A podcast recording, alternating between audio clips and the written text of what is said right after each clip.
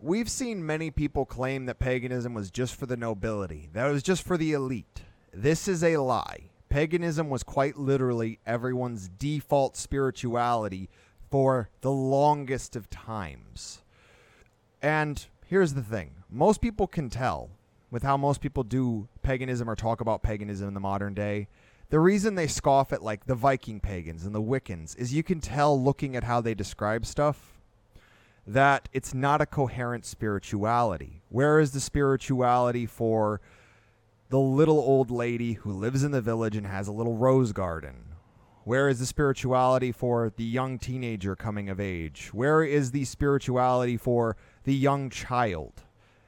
Even the people that hyper focus on the war aspects, people instinctively understand that they do not understand war. It's an idealized, fictionalized version of what paganism once was. Paganism was about the people. There was a little something for everyone. It was both extremely complex and extremely simple. And this is why paganism is about the people. It's about the community. And without the community, paganism can't truly flourish because you need other people to be human. And Very- this is Hyperborean Radio. And I am the lore keeper, and with me today, as always, is Celtic God. Hi. So uh plugs out of the way. We got shirts, we got stickers. Go to Teespring, checks out check out the checks out the things that we just have.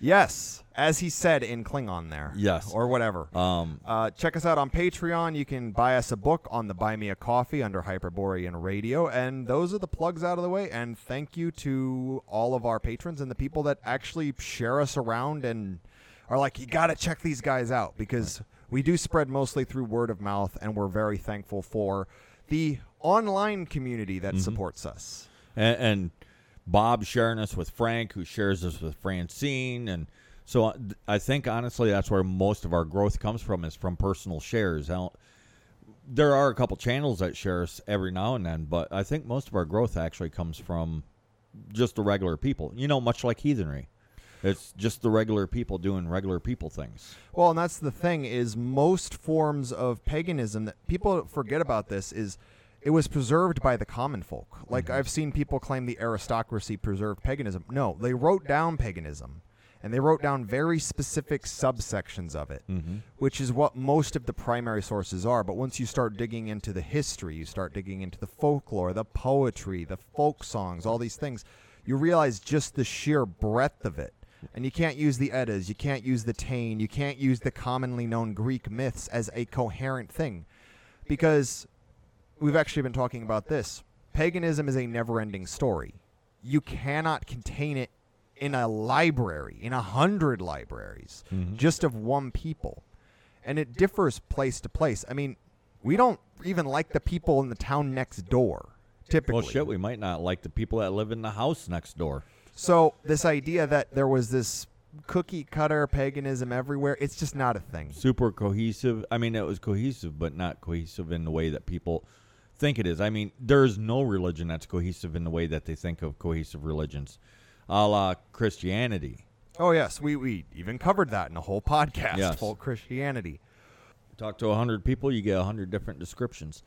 But uh, yeah, really, because Halloween's coming up, building community and interacting as a community, and this actually does tie into our last podcast of if if you want to kind of pull people back to their natures, back to their ethnic faith, which is racialist, not racist, as as you like to say you can't attack Christianity because what they think that you hear or you are attacking Christianity, but what they hear is you're saying that they are bad. My They- my wife is bad, my husband is bad, My mo- great grandparents Yes. are bad. My nephew's bad. My best friend's bad. My neighbors which is bad. not what you're saying. That's not what you mean. You're actually attacking Christianity, but that's not what they're hearing. Well- so then what you do is be like, "Oh, you like Halloween? Let me share Halloween with you and be the most Halloweeniest motherfucker out there." So that they're like, "Oh, yes, I, I wish I had the courage to be Halloween like that guy or that that woman or that family with oh man, they go all out." Well, and this is something I found odd is pagans give up too much ground with the Yes. folk Christians. Like Halloween. People try to go back to Samhain. Halloween, if you're in America, is your Samhain. Right. Well, and really, Samhain just means the end of summer, which is something different from All uh, from Halloween or All Hallows Eve, or it's actually a different thing. It really is a different thing. I know that there's people Well, that just it's like July 4th. got mad, but July 4th has the customs of midsummer, but it is not itself midsummer. Right. That's the thing is all of these holidays, whether they're secular like July 4th or um, they're supposedly Christian like Halloween, Christmas, Easter, uh, they're actually folk Christian or even just straight up pagan. Like Halloween, they don't even make a joke out of it. It's very obviously a pagan holiday. Yeah. almost no Christian will argue that Halloween is Christian. No, but they enjoy it anyway. So this is we're in that perfect time of the year to kick the door open for them and be like, "Yes, you are welcome. You are a good heathen." Oh, I've actually told people like they'll ask, "Oh, do you celebrate Halloween?" I'm like, "Yes, it's a pagan holiday," and they always are like, "Oh," because it, they know it, but they don't want to say it out loud. Yeah. And the reason this is important is a lot of people are trying to get back to this imagined like 12th century or whatever heathenry. No, it, it kept going. It just was it re- slightly disguised. Honestly, it never really stopped. As far as the written down part, which is what what you opened up with. Um, for example, there's I can't remember which set of books she wrote, but is is some of the Irish lore, and it was a noble lady, and she she saw her culture dying, the culture of of her people. So then, what she does is she goes around to all the villages, talks to to all the elders, gathers up all the stories that she can. She writes it down. She almost gets imprisoned for uh, heresy, so she rewrites it with a Christian bent, which gets her out of trouble. that happened a lot too. Mm-hmm. That also happened to Jacob Grimm. Yes. Uh, his stories had to be rewritten several times because they were so heretical. Well, I think he actually probably because if you read Teutonic mythology, he knew about a lot more folk tales than he wrote I mean, down. he got some It- stuff blatantly wrong, but oh yeah, but like for instance, the o- there's only a handful of stories in Grimm's fairy tales that are explicitly have gods in them, like Mother Holle. well, He clearly knew about more of them than just that. the reason why I think Jacob Grimm got some stuff horribly wrong isn't because he didn't know what he was talking about or they had bad information. It was the academic. Um, Understanding of the time. well, no, it, it was the academic trap. He wanted to be taken seriously, which means that he has to echo what all the uh, other academics are saying to be taken seriously. Because bef- before that attempt, he was mocked for writing these stories down, or they were mocked for gathering these stories and writing them down. And then, especially, trying to connect them to the ancient stories, to the pre Christian. So, yeah, he wanted to be taken seriously. To be taken seriously in academic circles, just like today, you got to echo what the hell they say, even if it's wrong. So, yeah, it, it's a slippery slope. The nobility really didn't try saving um, uh, heathenry. What they was the ones that did anything was trying to save the culture, and the culture they understood was wrapped up in the traditions, wrapped up in the stories. wrapped up in pre-Christianity. Right. And then write them down, but they have to be run by the church. Otherwise, they get in trouble. You know, Well- much like today, even. Well, and here's the thing: is we were talking about this, is everyone thinks the aristocracy was very noble and was great heroes. No, if you look at history, most of the heroes fall into one of two categories: Bo- uh, close to the bottom of the barrel and rose to prominence, or was a prominent individual who fell to peasantry, basically doing things. that- Robin Hood. yeah, Robin Hood's the best example. Whereas Joan of Arc is a good example of the other one, where it was Right. basically a no, a, a normal woman who rose to prominence. Right. And during Christian times, no good deed goes unpunished, which is where heathens come in. We need to stop that trend. We have to stop allowing Christianity and the culture that's built up around it because Or let, let's let's just call it modernity. We have to stop letting modernity punish the actual good deeds and start standing up and protecting the people that are actually doing good things. Well, it's actually something we've talked about. One of the things that modern culture and these universalism uh, faiths and ideologies do is they sacrifice standards. Mm-hmm. That is one of the key differences between paganism and universalism. Ethnic faith is quality over quantity. You would rather have a hundred great men than a thousand barely competent men. Christianity is a numbers game. Uh, all universalism is a numbers game. Yeah, it's yeah, it's not just just un, uh, just Christianity. It's it's all of it, all of it, even right up into the the current day with the political arguments. It's just a numbers game for them. Well, that's why they always try to appeal to the broadest one, and eventually it just devolved into uh, bribery. Right. Because that's what a lot of politicians will do now. Like, I will cut your taxes. I will literally give you money. It's the same thing that all universalism does, which is what a lot of politicians are doing now. They're building cults of personality. But that's another topic. Yeah, that's a, another topic, and it's a big one. And it does link into um, communities and, and building culture. But yeah, the, the upcoming holiday, Halloween, and every holiday, really, every holiday that we celebrate in the West, it is an opportunity to invite people in. Okay, like where I work at, there's some people will tell me I'm a good Christian and that God is working through me and speaking through me, even though I tell them that I'm heathen and I believe that their God is a cannibal and a liar. I, I've even come right out and said things like I believe the different races are completely different species. We're not just variations on the same species. We are completely different species that just happen to look the same. Yes, I have big, pendulous balls and a spine of steel. And I don't say it with hatred or anger. No, you say it matter of fact. Matter of fact. And then they forget for some reason I said that. And then they're like, oh, you're such a good Christian. I've started returning with, no, you're a good heathen. oh, yes. And watch them rock back on their heels. Well, it's also. I've like- only got to test it a couple times, but man, does it rock them back on their heels and they don't know what to say. Well, it's a lot like when we tell people, "Oh no, I believe in your God, Mm-hmm. but I believe he's a liar." That's I've seen people literally just kind of rock back like they don't know what to do with that because they're so used to arguing It's, with it's breaking the script. And it's actually kicking the door open in their mind that they didn't even know was there. Well, and actually this actually ties into the old school pagan. Like not like before the coming of the church, but during the reign of the church. This is all you had to do to be a pagan. Stop going to church. Yeah. Well, as a matter of fact, that's one of the reasons why the church builds so many churches is because the church, right up until the 1950s ish, admitted that all it takes for, for our people to go back heathen is to stop going to church. They stop going to church, they become heathens. They can't help it.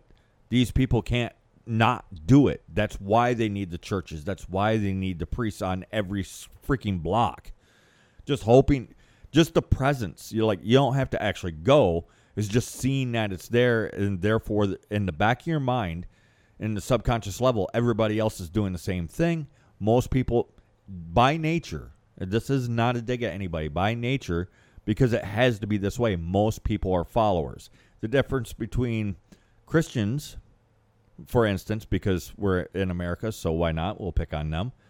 And heathens is most okay while most christians are followers most heathens are naturally followers. You have to because you need more followers than leaders however with the christians most of them are not equipped to lead with heathens everyone should be equipped to step up and, and lead if need be Oh yeah, because if you lose your leader, you can't just completely fall to unfunctional levels. Mm-hmm.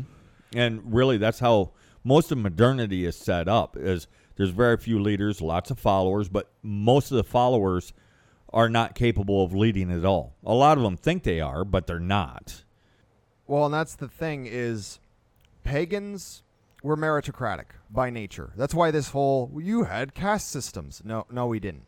There were if you're from a family of weavers, you're more likely to become a weaver. But you might also become a warrior. You might become a hunter. You might become a crazy person A gibbering on the street corner. yeah the crazy person gibbering on the street corner corner. I mean, there's not much difference between them, but right the uh so there's no guarantee but it's just like in the modern day you have a not quite as bad. Like this extreme between the different levels and the different career opportunities and jobs this is a very modern thing. But the you grow up your dad is a carpenter. He'll probably teach you carpentry because he's your first mentor. Your mother and father are typically your first mentors. So you probably pick up a bit of carpentry. If i you- mean this that's fallen off recently.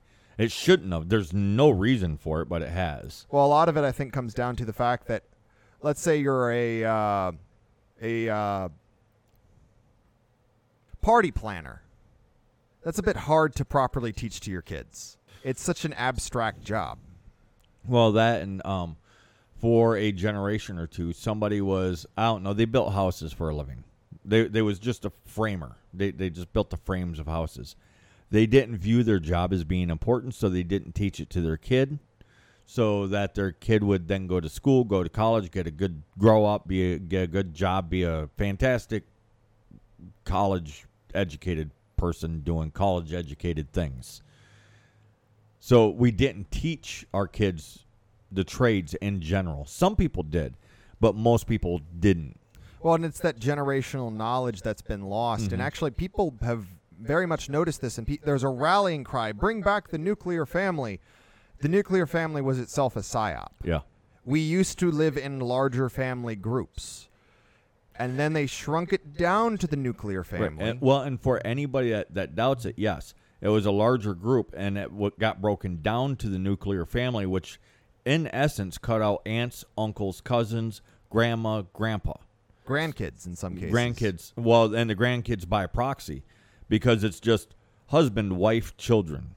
That's the nuclear family. The nuclear family is husband, wife, children. But no, Uh, what we need is a nucleus family. I I, I don't There's know no how to uh, describe we it. need clans again. Yeah, we need clans. We need to, not just one, not just the the fathers or the mothers' parents or for the grandparents. We need both, or two, three generations, and the aunts and uncles and the cousins, and everybody knows everybody's name, and everybody gets together. uh, Like you can't fit them all in a house. You have to also use the yard even if they don't like each other, even if there's fist fights, and just everybody agree, okay, if there's a fist fight, we just surround it so the neighbors don't see. We pretend that we're dancing and nobody calls the cops. Well, and that's the other thing is the state is way too involved in everyone's business Yeah. and has been for some time. Because like uh, your family, you used to have celebrations. You'd kill a pig. It wasn't sacrifice in the way that people think of it. Well, It in the way that the church would describe it. Well, I mean, even when you look at old school pagan quote unquote sacrifices, it basically is barbecue. Mm-hmm. So you killed a pig, you slaughtered it, then you cook it and you eat it.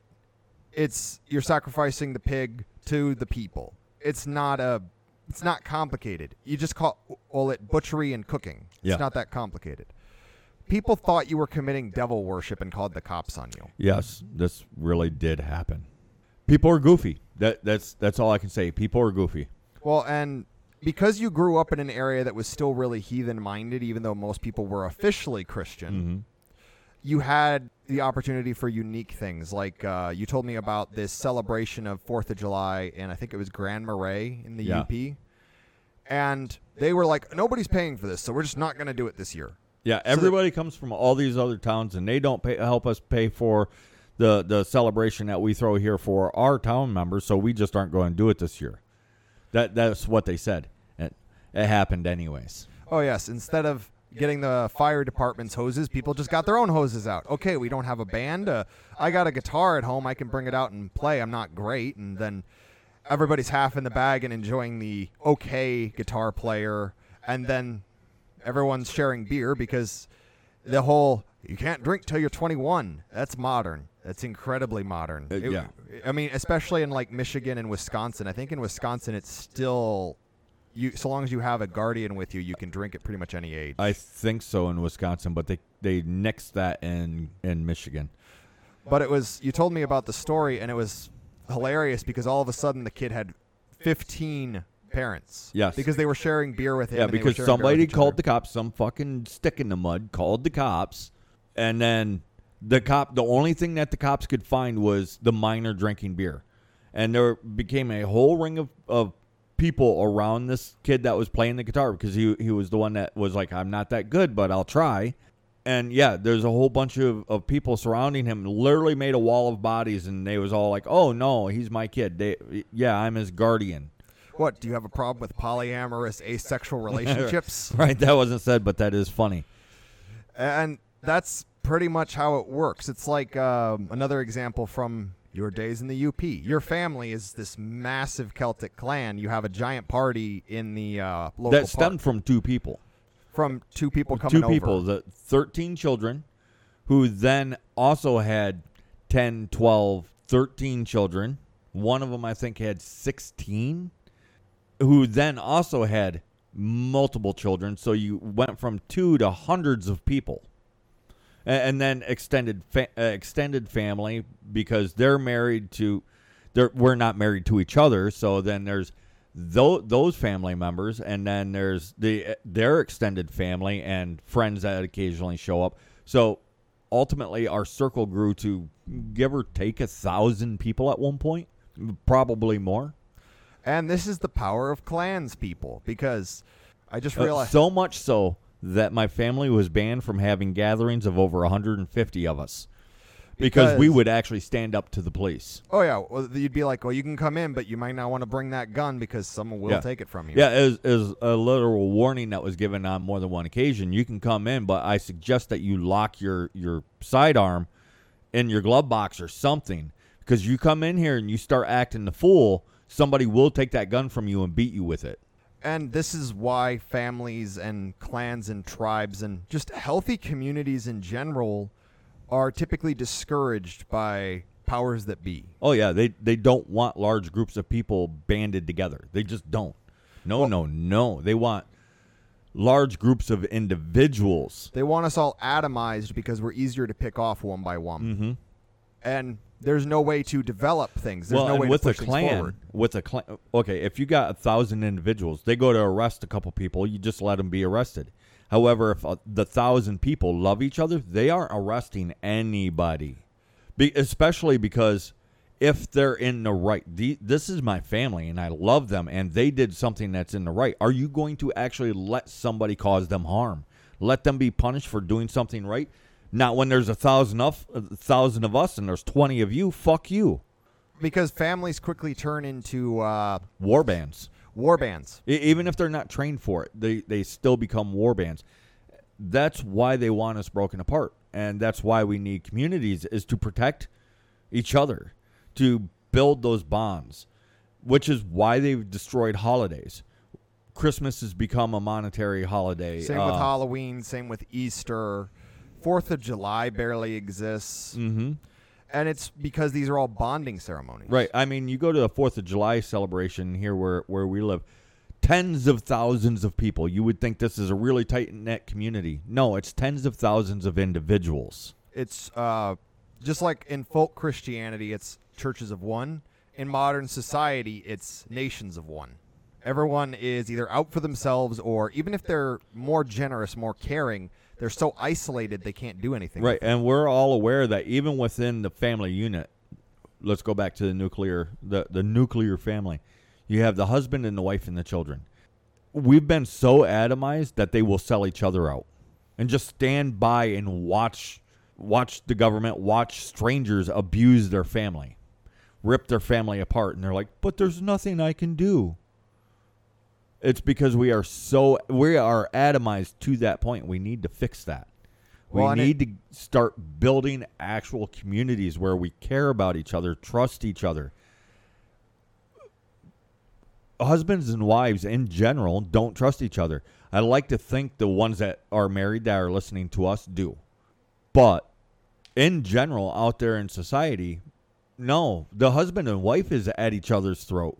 And they're distrustful of their kids, and the kids are distrustful of the parents. Well, and the the modern society is literally turning the kids on the adults. Like Right. the the January 6th thing, not to get too political, but there were children selling out their parents, parents selling out their kids. It was All just for thing. a pat on the back from a stranger, from the government. Yeah. all this needs to come to a screaming halt and how you do that is by building trust with each other one good step is the homeschooling there's a reason why there is the public schooling and you you need to send your kids to to school and why they're pissed off so pissed off that everybody hasn't gone back to work and they're calling us lazy and i've i've had regular people that's not part of the system come to me with that and then got them to shut up where I'm like, yeah, you, you know what? I think it's a good thing. Due to this last couple years, people realized we don't need all the streaming services. We don't need the cable because we don't watch it anyways. We only need for entertainment one or two um, streaming services. Generally, I'm just on Twitter. They stopped wasting money. They don't need the 14 cell phones, and we've been homeschooling anyways. So the family unit is actually getting rebuilt a little bit. And they figured out you don't need both in in most cases, or in some cases, half the whatever the the proportion is, but you don't need both parents working full time jobs, sending their kids to daycare, because uh, if you're taking care of your own kid, there's one bill gone. You don't have to pay for daycare. They're teaching their own kids, so they know what their kids are learning or not learning. It's a more fulfilled, tighter, tighter net unit because the the kids are spending more time with the parents. The parents are spending more time with the kids and each other. Because how many how many people before this whole COVID thing? One one the husband works second shift, the wife works first shift or third shift. So they're barely seeing each other. When they're home, they're sleeping. So they don't actually see each other. Well, when they're home together, one of the people are sleeping. So they barely see each other. The the kids barely see them. That that's an atomized family. Well, and part of what they've done is they've so warped things that people don't see past hundred years ago. I Mm-hmm. mean, and people have pointed it out after World War One and World War Two. Effectively, there was this. They rewrote history. yeah, everything before that effectively doesn't exist. Mm-hmm. If you look at how, even how, how, because it was bad when they taught school, uh, history to me in my high school, which was, you know, over a decade ago. I've heard nothing but nightmarish stories at how bad the education system is from Gen mm-hmm. Zers. And here's the thing is people think that it was traditionally the woman took care of the kids. And that's true to a point, but here's what actually typically happened. Mother takes care of the infant. By the time the infant's able Oh, to yeah. And just to clarify, you're talking pre-industrialization. pre-industrial re- pre-industrial revolution, especially in rural areas. The woman takes care of the infant, and then when it's able to toddle, it goes and learns and, and stays in the protection of the dad and the various communities. Kids run around doing kids things with barely any supervision. They come back. Well, Basically, barely any supervision isn't the right no word because they are supervised. Yes, but They're just not micromanaged. They're presided over, but they're not ruled over. I guess is like they're not managed like helicopter parents Right. Well, But- because even at like, um, well, what about the miners? There was kids running all over, not down in the mines. They'd be running all over the top and learning. And, and I'm not talking about the Breaker Boys, which was absolutely fucking atrocious. But they might be helping, or odds are they're over playing on some hill, probably playing playing with each other. And the adult males are watching them. And then when the, the adult males are on break, the kids get closer. The adult males are like, don't be right here because this is dangerous. You can watch, but stand over there, like 15 feet away, and you can watch from there, or go play with Tommy and Melissa. And that's kind of what people don't understand is the husband also took care of the kids as much if not more than the mother. Mm-hmm. And or uh, on ranches, the the the cattle hands, the the people on the horses actually taking care of the cattle and whatnot. A lot of times they'd take their kids or their sister's kids or whatever. They'd be taking kids with them on the drives, and the kids just riding in the saddle with them. Not at all times because it's dangerous. Sometimes they couldn't go on the drive because it's too far. it's too far or it's through too treacherous territory. Right. But what it turns into really quickly is both parents take care of the kids because both Well, and not even just both parents. It's like the entire family. the entire family, the entire community. If say the father is away a lot for work, or wor- worse yet, he dies, the uncle, the family friend, there are other father figures to help take care of the kid should the father perish. And this is what people forget: is both parents used to work from home. Yeah. It wasn't an across the board because there were still traveling jobs, but you ever notice like the the merchants that travel a lot, their family tends to travel with them. Mm-hmm. It's not an isolated guy just traveling. Well, like they'll they'll point at um, fuck, his name starts with an M. Uh, they even did a show about him, uh, where he went to China. Uh, Marco Polo. Yes, Marco Polo, and they're like, uh, uh look at Marco Polo. Marco Polo was the exception to the rule. He went on very long voyages, and even he ended up taking his son at some point with him. But his son had to grow up before he'd go with him because he was gone for years at a time. He, but he's the exception to the rule. Most merchants didn't travel around the world; they'd travel to the next town. Or in some cases, in big enough areas, they'd just stay there and man their stall, and then the kid will probably be there learning how to haggle, learning how to deal with merchandise, mm-hmm. all the things that are needed. It's where the concept of family businesses where the kids worked there before there were all these labor laws. And I'm not against the labor laws because they were more than happy to take advantage of children working in the Industrial Revolution. Breaker boys. Yes, breaker boys, the uh, children that worked in factories with terror, The- the, the loom- workhouses. the- yeah, the loom things, the workhouses in the Victoria age, Victorian age.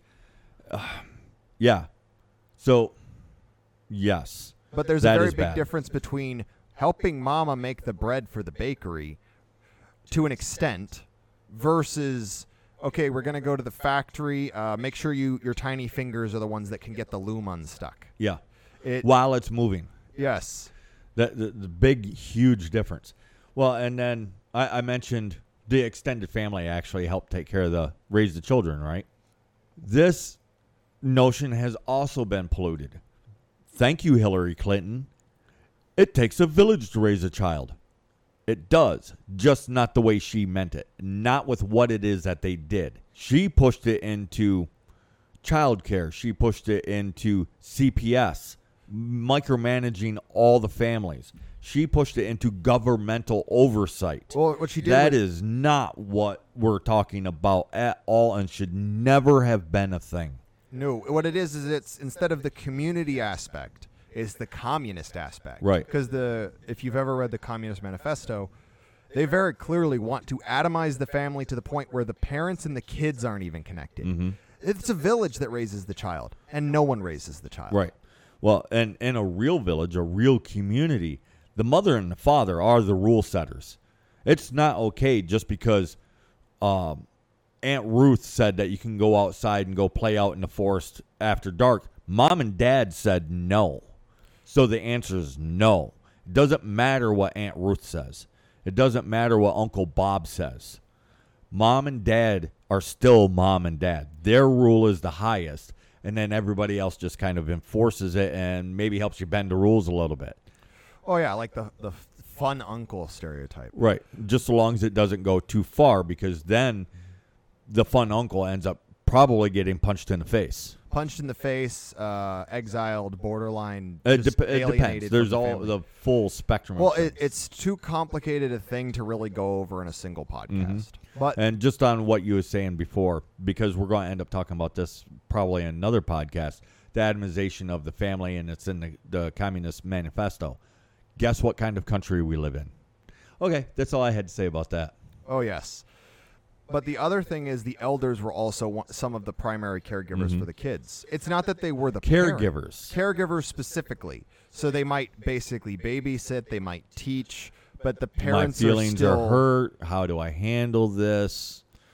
Grandpa might teach a new trick on tying a fly. There's the full spectrum again, but it's caregiving, not necessarily training, but they might step into that a little bit. Well, and it's again broad brushstrokes because there are always exceptions to the rule, no matter what time period you're Mm-hmm. in. But this is what they've taken from us. This is what has been done to atomize our people. I mean, our people are convinced that we don't really have strong family ties. We're convinced that we don't have a connection to nature. We're convinced of all these things that are just not true. Well, like the grandparents spoiling the children. That happened literally because of the, the nuclear family. Before that, it's not that the grandparents didn't spoil the children, but they spent more time with the children. So it, it was less of that. It was less of, oh, your mom don't want you having having cookies after six o'clock. Here, have three dozen cookies so that you'll love me because I won't see you again for six months. Yes, they start buying the love because they're not around their family. Mm-hmm. It's part of the reason why, to tie it back into paganism, Well, that is All- all- paganism, all of it. All of it is paganism. But this is why paganism is so entwined with the family, with the community. Because if you think about it, think about how your family celebrates, I don't know, Christmas. Because most people don't celebrate Yule in the West, they celebrate Christmas, even though, yeah, they're the same thing, et cetera, et cetera. Your family does not celebrate Christmas the exact same way, even your cousins do. Mm-hmm. So, what makes you think that everyone celebrates any of our holidays Exactly the same way. even way back when.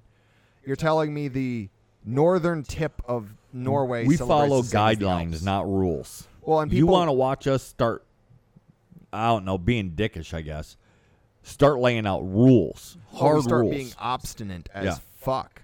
but guidelines, we can follow guidelines like a champ, Oh yes, because it's there's and we so much enforce the room. guidelines. Oh yes, but like uh, there was a family up north.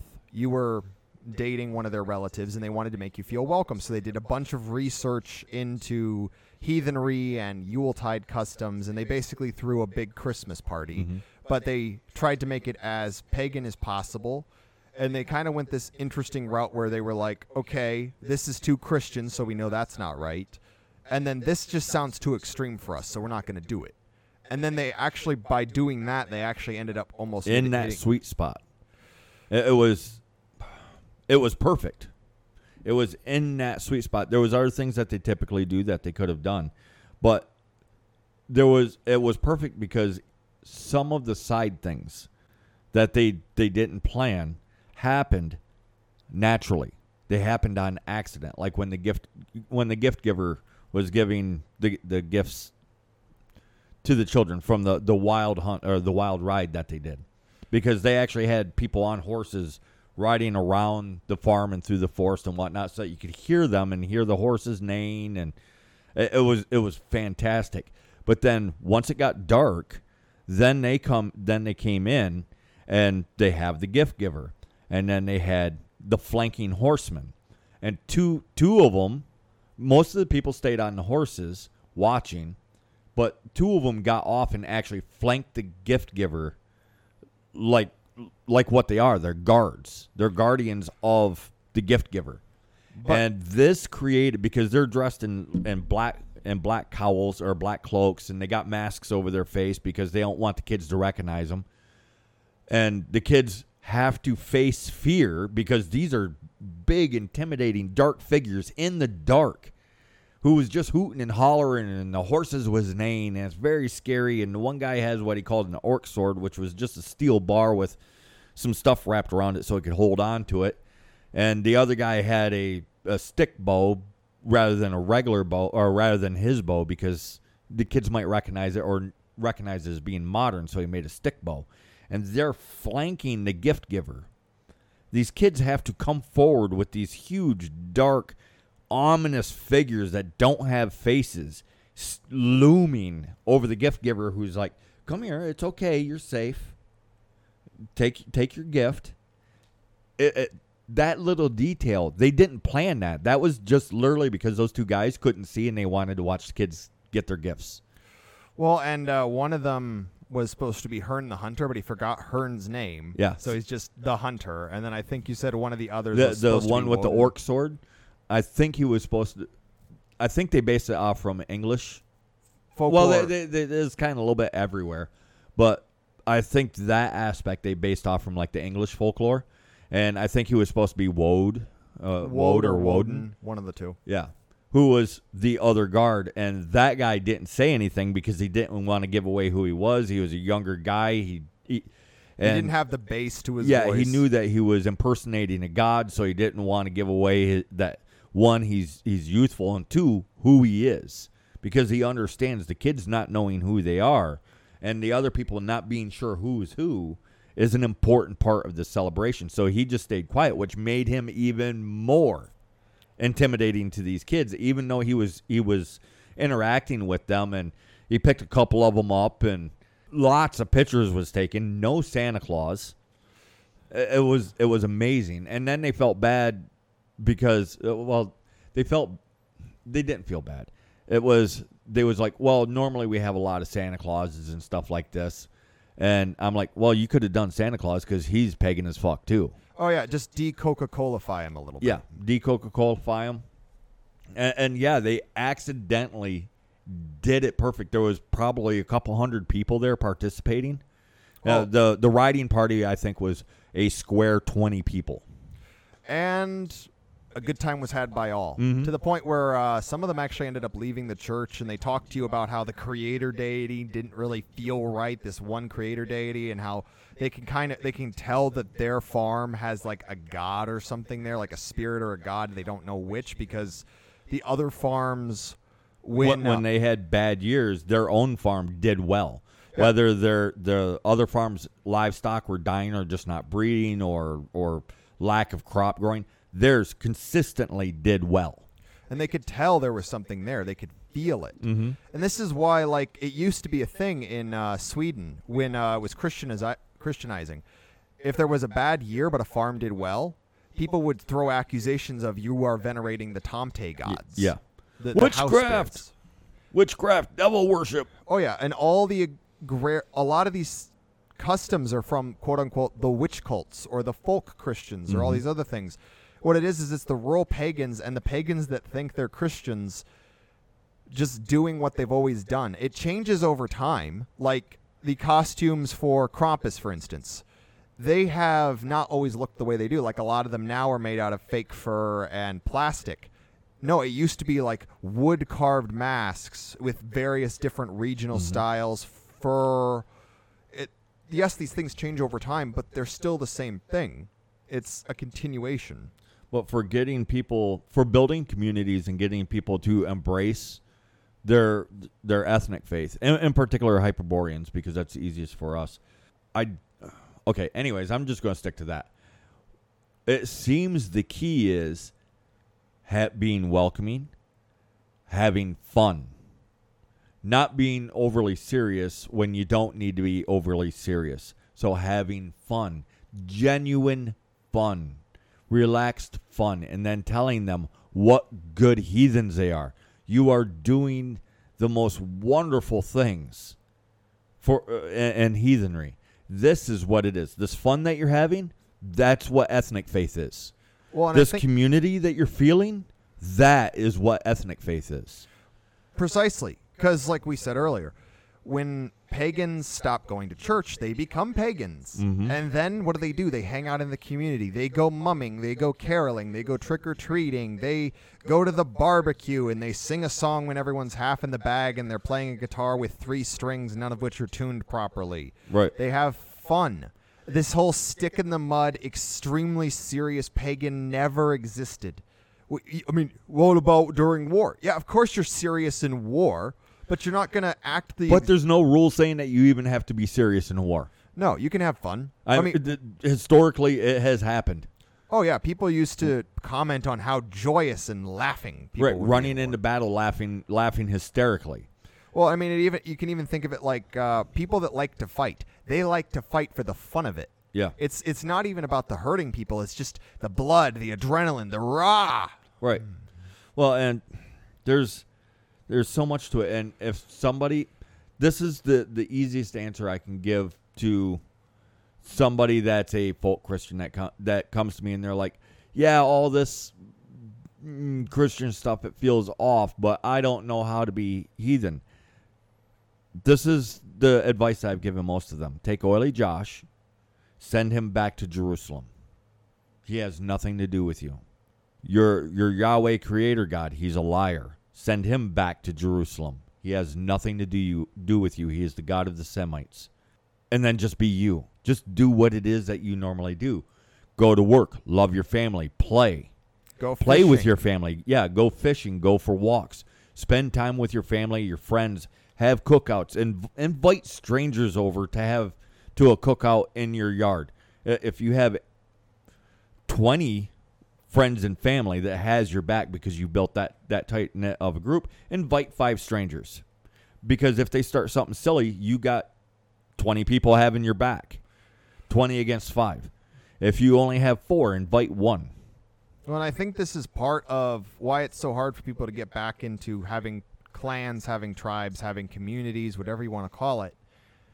Is one, people are too serious. They're not Mhm. having enough fun. They don't. They're not having fun with what they're doing. They're they're putting on too much of a Live show. in the moment, except for not to the extreme that a lot of people say mean it now. no YOLO. Yeah, no YOLO. YOLO is a bad we we live multiple times. And I've actually noticed this thing online with a lot of pagans. And kudos to them. They're trying. Mhm. People are trying to restart tribes. But at best, at best, a lot of them are hitting gangs or gaggles. Yeah. And I'm not saying that to be disparaging. It's you or can tell- demeaning. It's just the way that it is. It's matter of fact. Yes, and there's nothing wrong with those, but it's not a tribe. And because we fight against the the new speak, the corruption of language, I have to call a, a spade a spade. They're gaggles and gangs. They're not tribes because, like I said at the beginning, where is the paganism? Where is the culture for the little old lady with the garden, the young child, the the, the teenage? It's it's I mean, off. technically, tribe is from a Latin word that means three or try.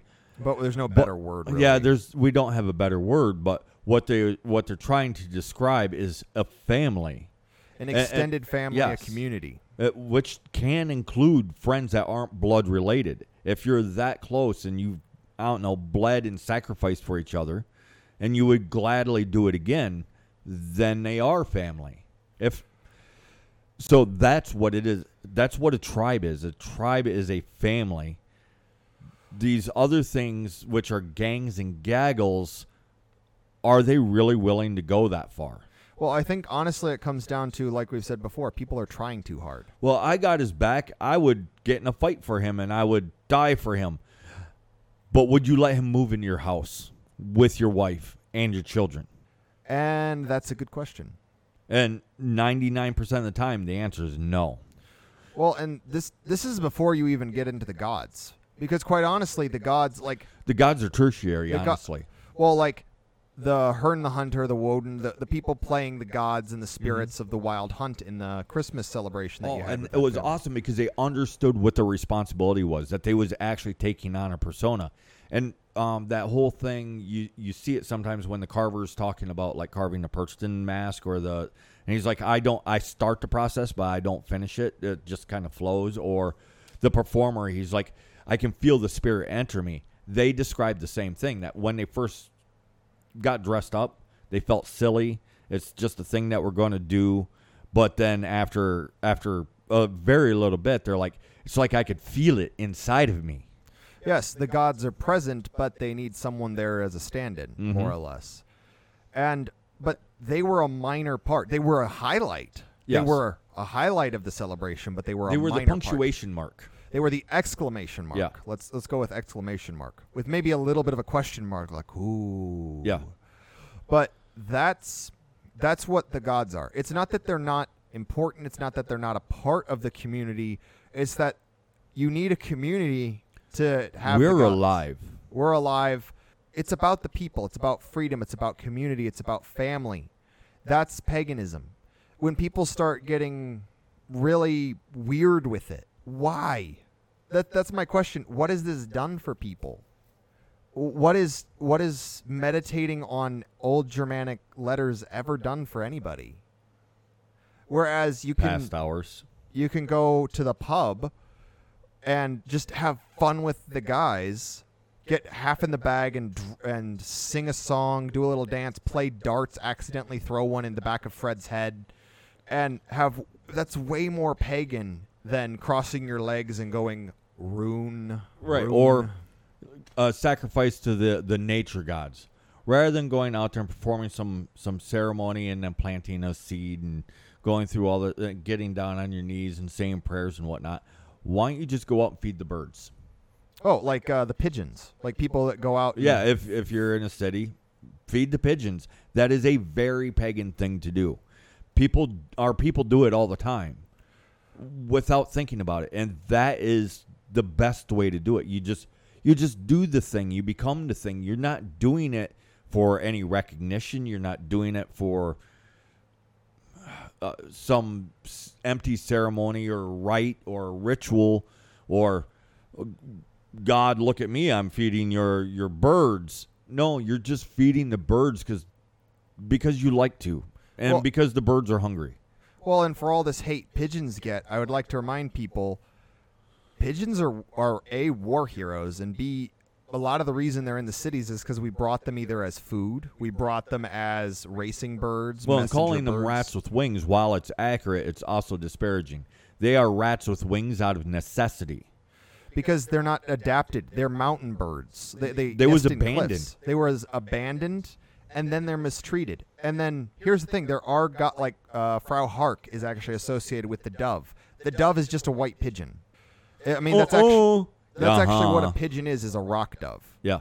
So don't just because the animal isn't super cool like a raven or a wolf doesn't mean it's not valuable. Well, and if you want to venerate Othin and you live in a city, guess who whose eyes he's watching from?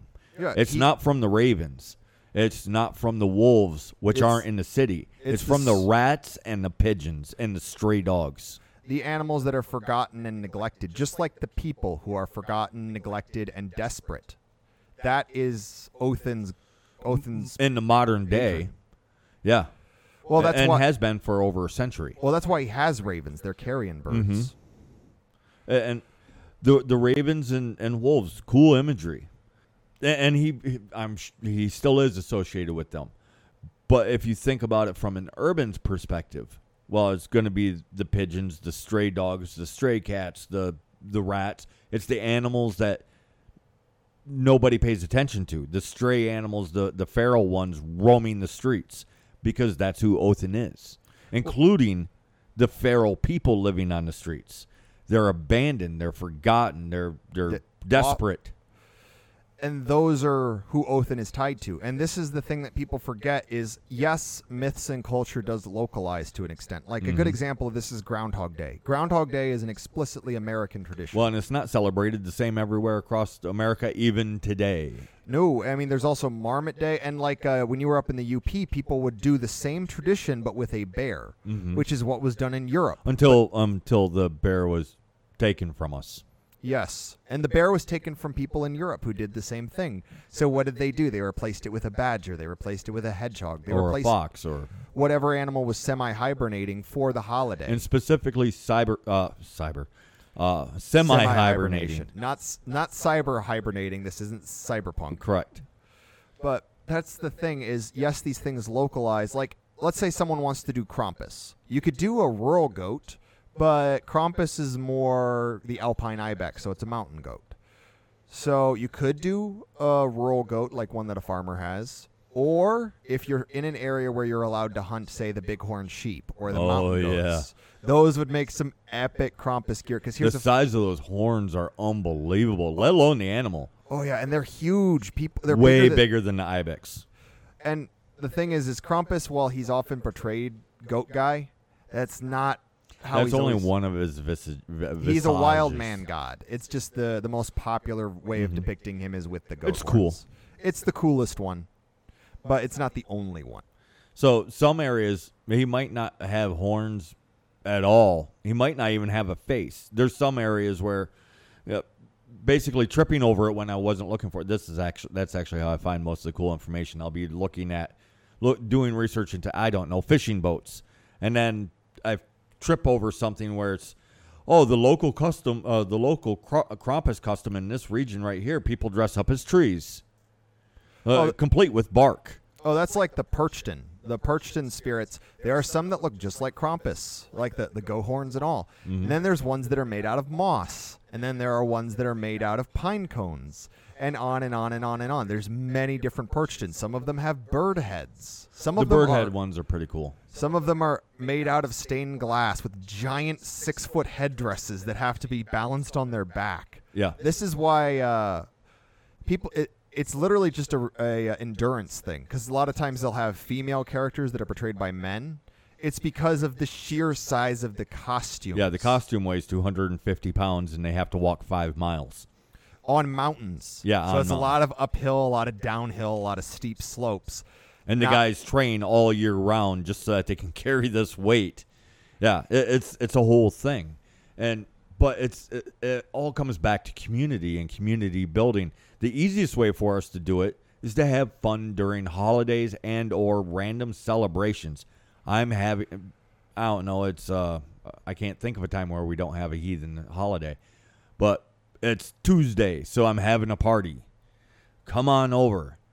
Have fun. Yeah, it, Just just have and then fun. and then then when when everybody goes home and the next day, I hope that you had fun at the at the heathen celebration that that I threw. And they're like, "What?" Yes, yes, we did very heathen things. Didn't you notice when I said cheers to everyone here and everyone who couldn't who couldn't come? Well, yeah, I remember that. I didn't know that was a heathen thing. Yes, yes, it is.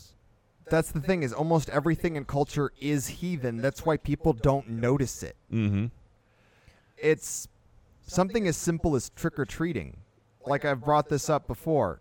All the people giving out treats and everybody trick or treating. Like I even wrote this in a post. Let's say you're trick or treating, and all of a sudden there's a kid that shows up in your group, and you didn't quite know where he came from, and he's got kind of an odd costume. And And- how dare his mom let him trick or treat on his own? And then all of a sudden he disappears, you know, five houses later, and he's off with a different group. That could be a goblin. That could be an ancestral spirit. That could just be the weird kid from that house down the block. You don't know, but that's the point. That's why mm-hmm. you dress up. Doesn't matter. I like to think the spirits typically prefer the older costumes because it, it's kind of the point. But really, they could they could be Buzz Lightyear, Iron Man, whatever whatever they feel like. Yeah, and it's it's fantastic. So currently, right now, and we'll be probably talking about this every holiday because we have up until now. So why break why break a good tradition, right? Halloween's coming up.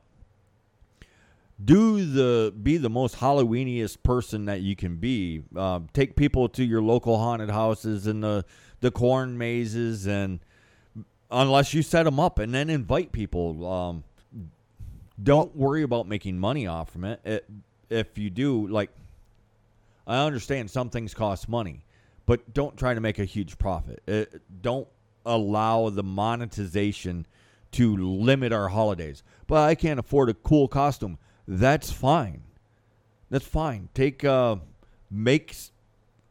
Uh, it doesn't matter. It really doesn't matter. Take a sheet and throw it over your, throw wrap it around your head. Well, that's what the writers would do. It doesn't It was matter. a black sheet and a melted milk carton. Oh yeah, that's that's what one of their uh, yeah. So those those dark during that that Yule holiday, they was wearing costumes.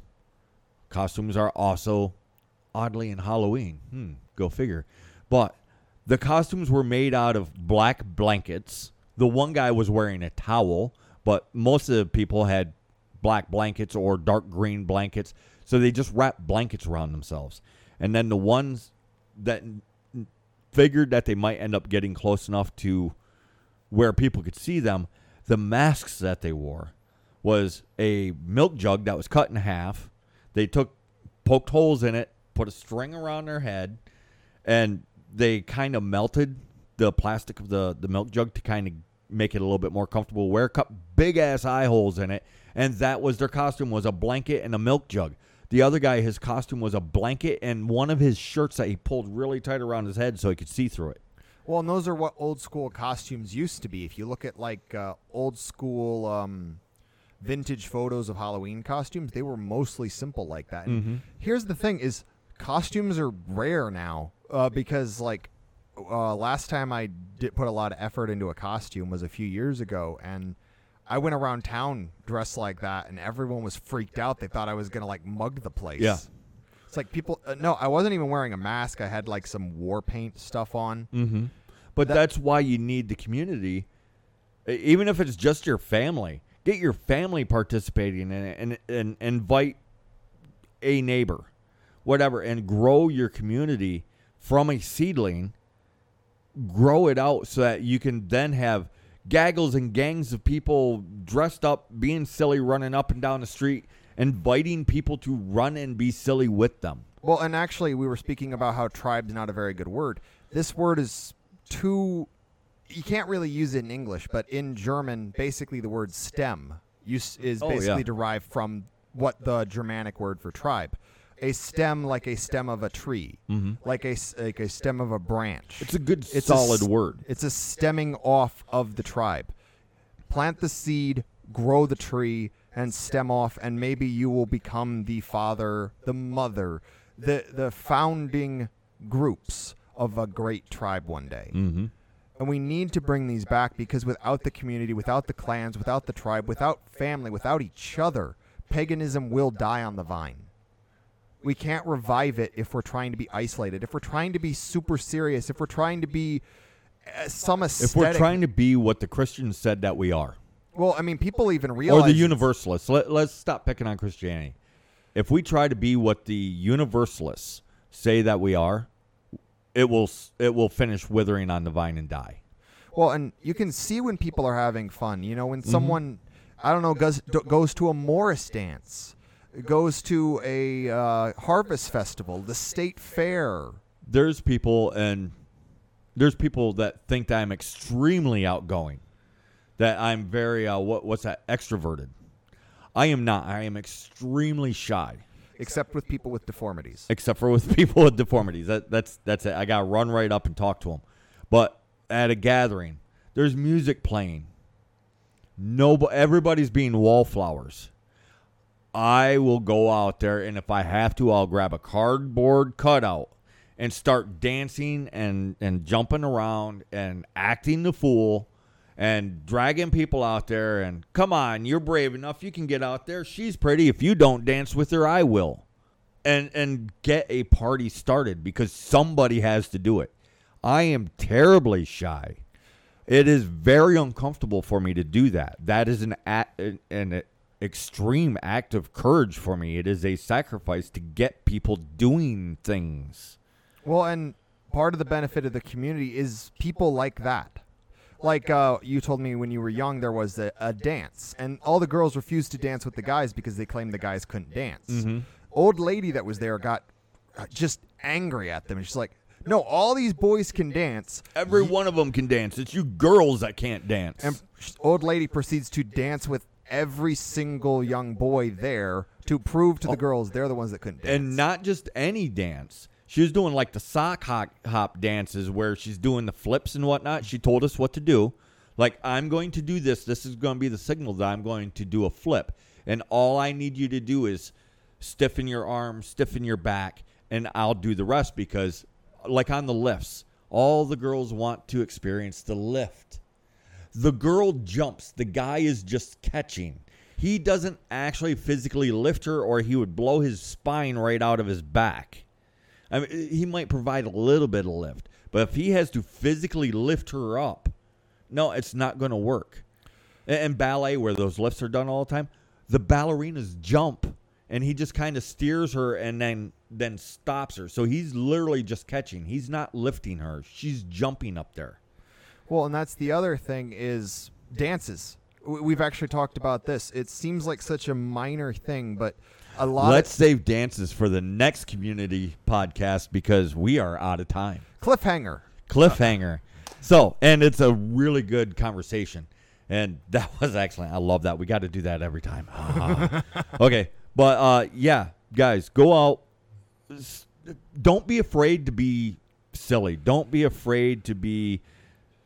And I know sometimes it's scary, but don't let the fear stop you from from starting something wonderful and fun that people look forward to. Don't be afraid of being the life of the party if you have to. If you're an introvert, do it anyways. Sacrifice yourself for your people and and be the life of the party to get people started. They're scared too. Yeah, on that note, I'm I'm out. See you guys next week. And I'll just say paganism is about the people. It's about living life. And because of that, it's so important to have fun. We're all going to die someday. You might as well go out in a fun way, in an adventurous way with the people you care about, preferably with them not dying right alongside you. And with that, the lore keeper's out.